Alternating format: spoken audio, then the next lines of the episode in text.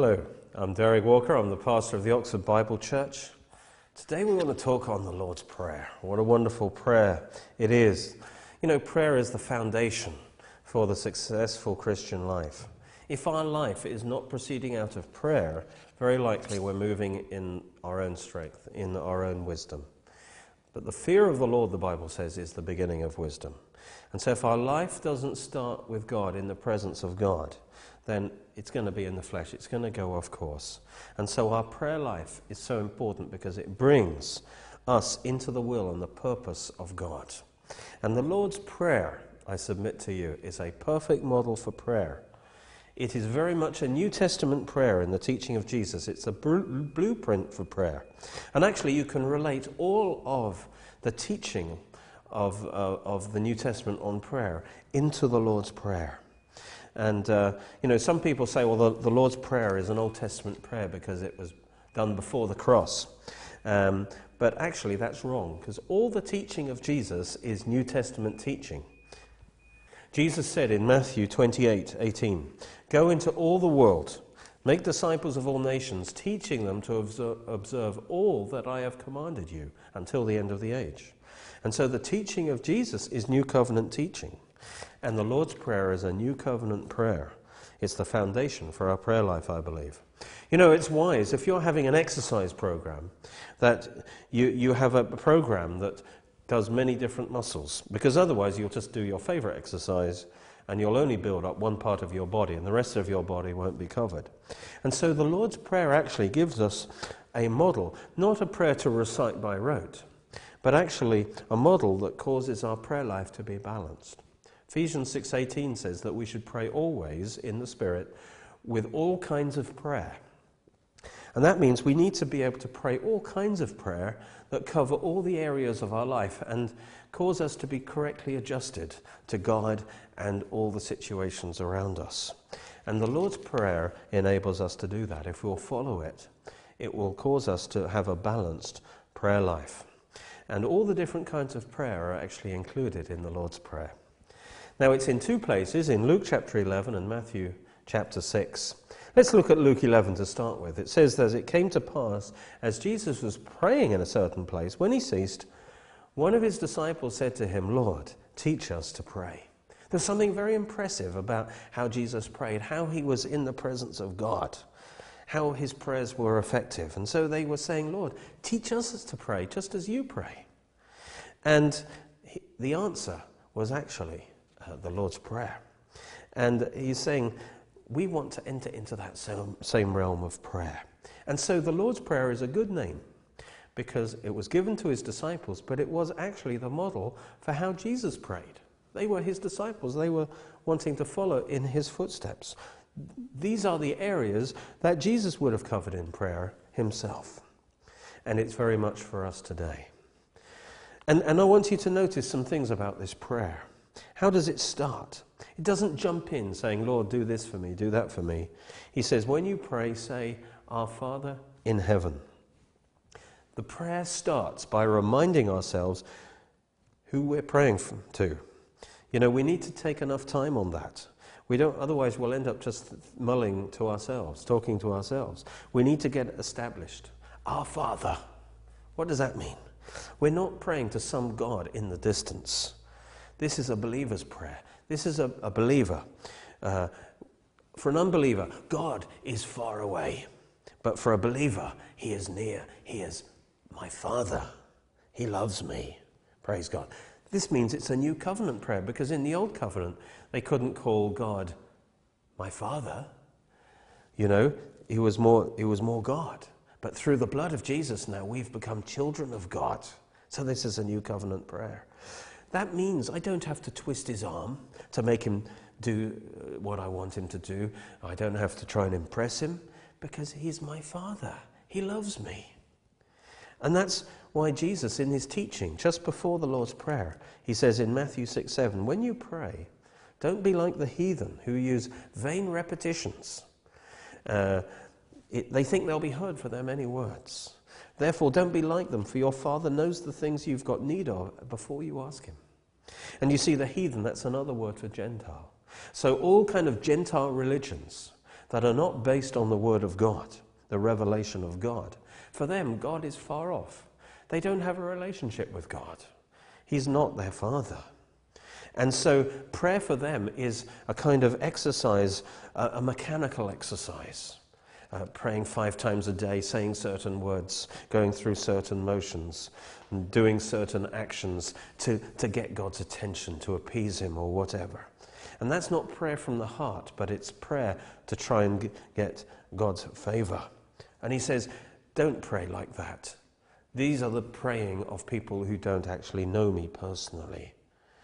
He says, You're praying to your Father who loves you, whose eye is on you. Later in Luke 11, he says, If you, being evil, know how to give good gifts to your children, how much more will your heavenly Father give the Holy Spirit to those who ask him? In other words, your heavenly Father loves you. He's your, you're his child. So just as you say, Father, Father, our Father, my Father, realize who you are praying to. Prayer is intimate communion with the Father. But there's a balance to that. It's our Father in heaven. What are we saying here? This Father who's close to us, but He's also the one in heaven. He's the one who is far above us. He's the supreme God. He's the majestic God. He's the King of kings. We need to get our eyes that the one we're praying to is not our equal. He's far above us. We need to get our eyes off ourselves onto our Father in heaven who's above and supreme over all the situations we're praying about. We need to bring Him. Prayer is establishing Him at the center of our life. Lord, you're Lord of all. I don't know what's going on, but you know everything. I'm weak, but you're, you have all power. You're the supreme one. Our Father in heaven. We need to remind ourselves who we're praying to. And that may take some time to really under, to get that clear, to get God at the center of our thoughts, our Father in heaven. Praise God. And then the prayer actually goes through many different issues of life. But then it finishes again with God. I love the ending in Matthew. It says, For yours is the kingdom and the power and the glory forever and ever. Amen. And after having gone through praying for the world and praying for our own needs, the prayer then ultimately returns back to this place. It returns to God.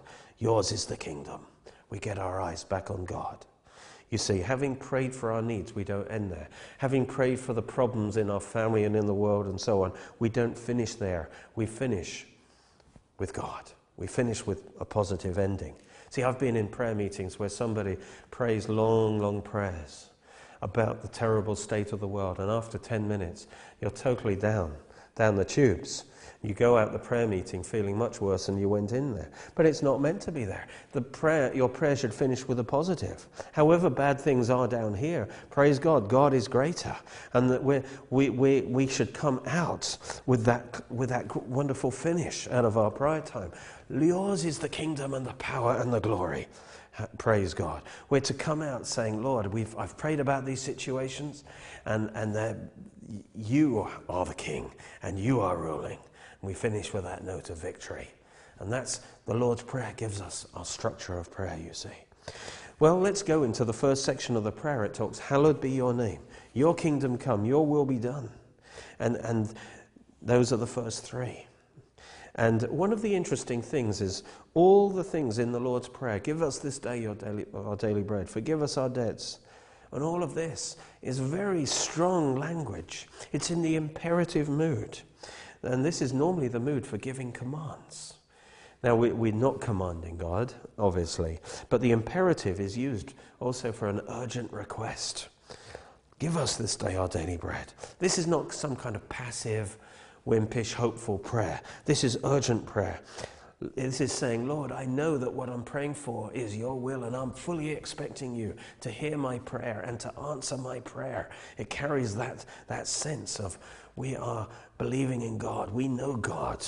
We're laying hold of God in prayer. We're doing business with God. Praise God. And so I want you to see that the Lord's Prayer starts not with our needs. We get there eventually, but it starts with the glory of God. Because it starts with, Hallowed be your name. And the first thing we need to do in our prayer life is adjust our life to the fact that it's not ultimately about us and our needs. That will come. But ultimately, it's about God's glory. That's what this is. You see, God's when God's glory, God's name is hallowed, when God's will is done, when God's kingdom comes, then that's going to be good for us as well. But our passion is, first of all, for God's glory. Hallowed be your name. These three phrases, by the way Hallowed be your name, your kingdom come, your will be done, all have attached to them on earth as it is in heaven. Hallowed be your name on earth as it is in heaven. You see, God's name is honored, God's name is glorified in heaven. But through our prayers, we are bringing that to pass on the earth. God's will is done in heaven, and through our prayer life, we bring it to pass on the earth.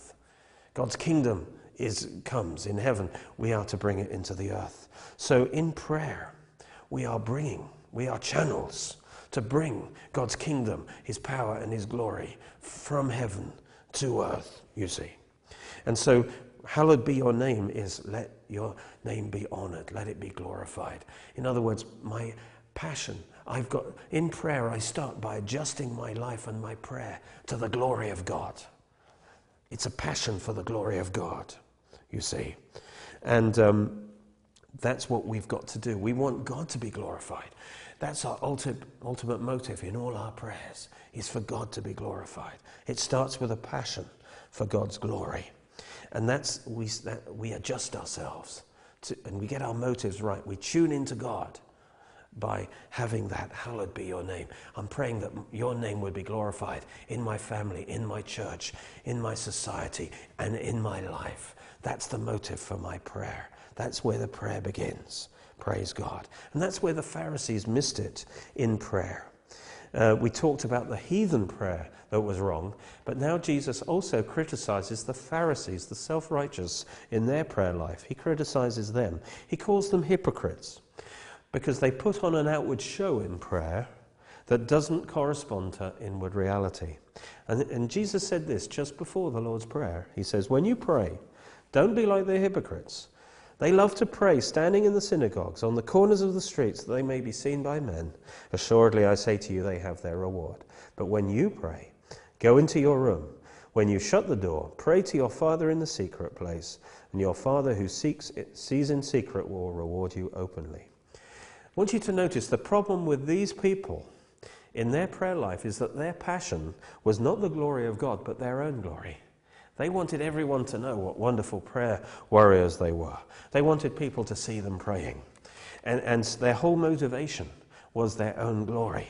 And they've actually not really even praying because the, the passion, the heart of prayer is the glory of God hallowed be your name.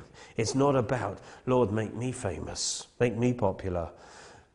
No, we've got to adjust our life to the motivation of the glory of God. Well, then, having done that, the prayer addresses the different areas of our needs our daily bread, forgiveness for our sins, and protection over our lives. Yes, God knows we need to bring his, our needs into His presence. That's important. But only first after we've established God's glory. See, there's an order in our prayer life. First of all, God's glory. And then we deal with our needs as well. And so the Lord's Prayer gives a, a wonderful model for prayer. You know, it, we need to be balanced in our prayer life.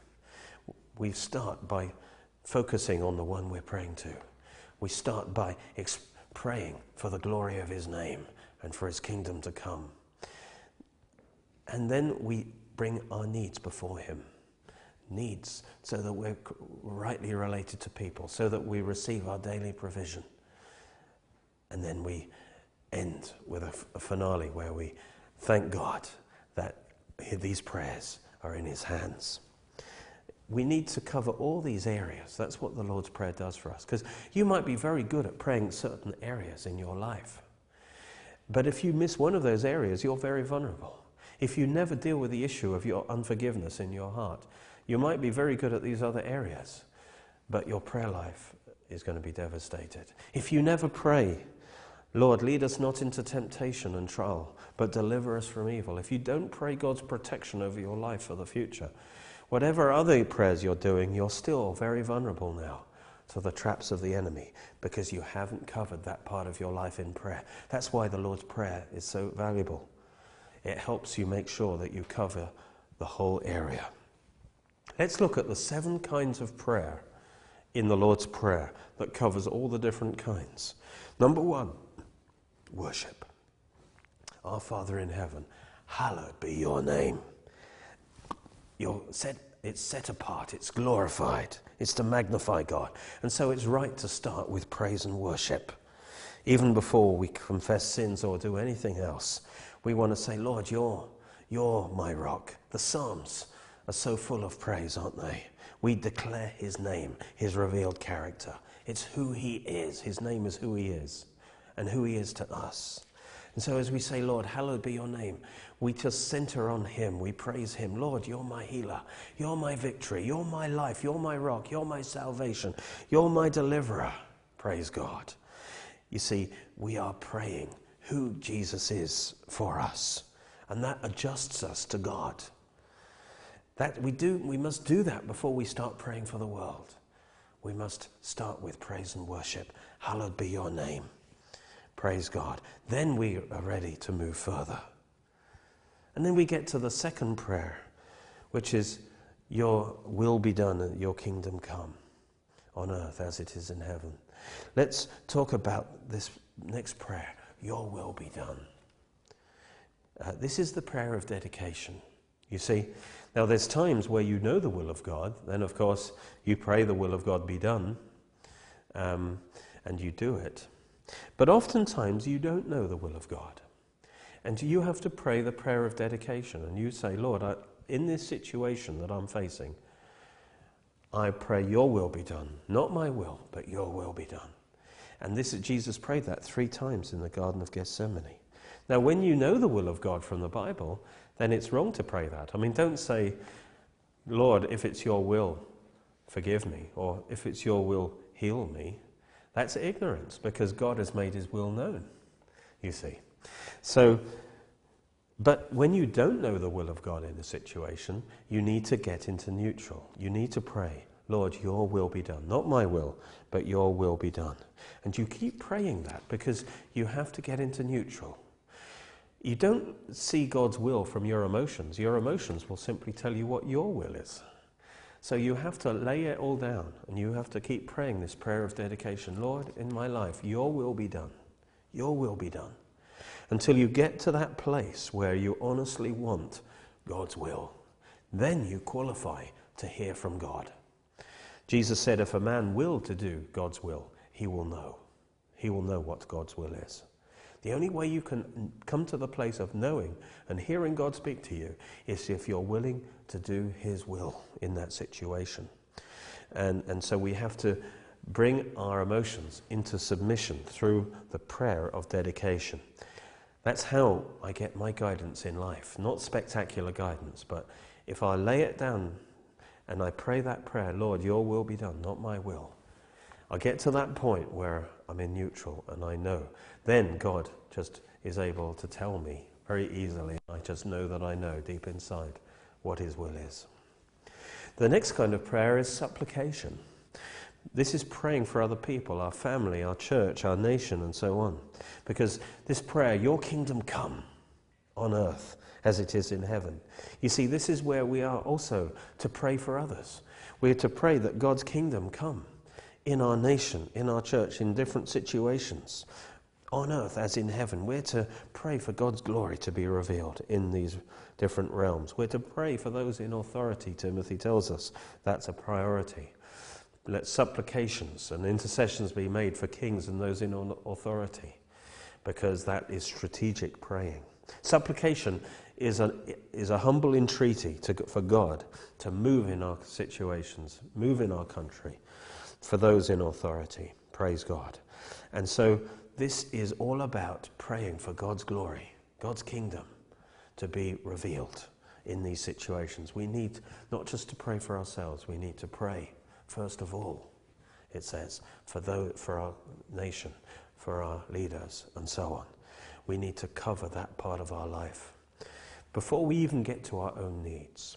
And that's the fourth type of prayer, is the next one, where we come to our own needs now. The prayer of faith. Give us this day our daily bread. That's interesting, isn't it? It says, Give us this day. In other words, right now. This is the prayer of faith. Mark 11 24. Whatsoever things you desire. This is your needs now. Whatever things you desire. When you pray, believe that you receive them. When? Now. So if you're praying for your daily bread, give us this day. He says, I, I need it now. I need the stuff I need for this day right now. And you need to receive it today, because if it comes tomorrow, it's too late, isn't it? And you know it's all right to pray for your needs, as long as that's not all you pray for. And there are things that God promises you like forgiveness uh, and healing and the provisions of the covenant, that is your daily bread. That you can come to God on any day and receive what you need. Praise God. Nearby in the Lord's Prayer, in Luke 11, it talks about if a child asks his father for bread, will he not give it to him? How much more your heavenly Father? So when you ask God for your daily bread, the strength you need for today, the wisdom you need for today, the life you need for today, will He not give it to you? Praise God. And so, this is a revelation of how God works in your life. God wants you to walk with Him one day at a time. It would be nice to pray the prayer of faith that meant you could receive all that you need for the rest of your life in one prayer and then you wouldn't have to bother God again because you, you've got it all. That's not how God wants it. He wants you to live in daily dependence on Him. Yes, there's a truth that all things, God has freely given us all things, but actually He holds it in trust for us. He doesn't want us to be independent from Him, like we've got everything we need, so we don't need to talk to Him again. That's not how it is. He's done it in such a way that it's all there for us, but we have to come to Him every day and receive what we need for that day. The blessing for that day. Give us this day our daily bread. That way we have to keep walking in faith and independence on Him. Praise God. And so His mercies are new every morning. That's how it works. So whatever you need today, you have to come. And that's why Jesus says, Ask and you'll receive, seek and you'll find. And it means ask and keep on asking. Because if I ask and receive healing today, tomorrow, or in wisdom, or whatever it might be, tomorrow I'm in a different place and I need to ask for more. And each time we ask and receive, our capacity grows and we're able to ask and receive more from God. So day by day, we draw on more and more of His life. That's how God meant it to be. And then it's confession. Forgive us our sins as we forgive those who sin against us. How important it is to keep a clear slate. And some people have a problem with this because they think, well, look, once now I'm saved, I don't need to confess my sins anymore because God's already forgiven me all my sins. Now, there's a truth to that because when you're born again, the Bible says we're justified by faith. We're forgiven our sins and we are declared righteous before God. So that's a done deal. And that's understood as done in the prayer because God is now my Father. I have that relationship with God. That can't be threatened. But there is another kind of forgiveness, which is family forgiveness. That if I sin against my father or one of my brothers and sisters, then things are not right. I'm still in relationship, but the fellowship is hindered. And so it's important also for us to forgive, to confess our sins. It says, Forgive us our sins We've got to make that right if we have sinned. It's only polite. Forgive us our sins. And it says, as we've also forgive those who sin against us. Jesus went on to say, if we, if we don't forgive one another, then neither will our Father forgive us. In other words, our vertical relationship with God is connected to our horizontal relationship with men. And if we do not forgive others, that actually is an issue with our Father, and our fellowship with the Father is hindered. So, part of our praying, we must ask for forgiveness and make sure we have freely forgiven those who've sinned against us. And then it talks about the prayer of overcoming evil, Do not lead us into temptation or trial, but deliver us from evil. And that's where we need to pray over our future. Lord, I pray you, don't, you, you keep me safe from the traps of Satan. There's a lot of trials and tribulations we don't need to go into because God will have kept us away from them. If only we would have prayed and asked for his protection over that. We need to cover our life in prayer. We can't avoid troubles completely. But there's a lot of unnecessary troubles we could avoid if we would pray this prayer Lord, lead us not into temptation, but deliver us from evil. And that's where we take authority over the powers of evil and we say, In the name of Jesus, I bind you and I forbid you to come near me. No weapon formed against me can prosper. We need to take authority over evil in our prayers. And that's that part of the prayer. And then finally, the prayer finishes with a seventh type of prayer, which is the prayer of commitment, the prayer of casting our cares on the Lord. We're not to go out of the prayer closet burdened.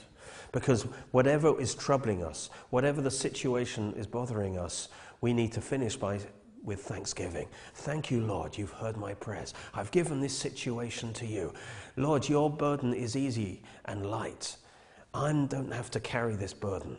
I've done what I can. I've prayed about it. I've cast my cares on you. I've given it to you. Yours is the kingdom and the power and the glory. You're going to take care of that situation. So I'm going to go on my way now joyfully. And I thank you that you've dealt with that situation. You finish on the positive by casting all the care and all the worry of these situations on God. Yours is the kingdom. Yours is the power. I've discharged the burden because I've given it to you, Lord. I recommend the Lord's Prayer to you as a model for your prayer life. It will give you the structure for you to pray over all the issues of your life and use all the different kinds of prayer.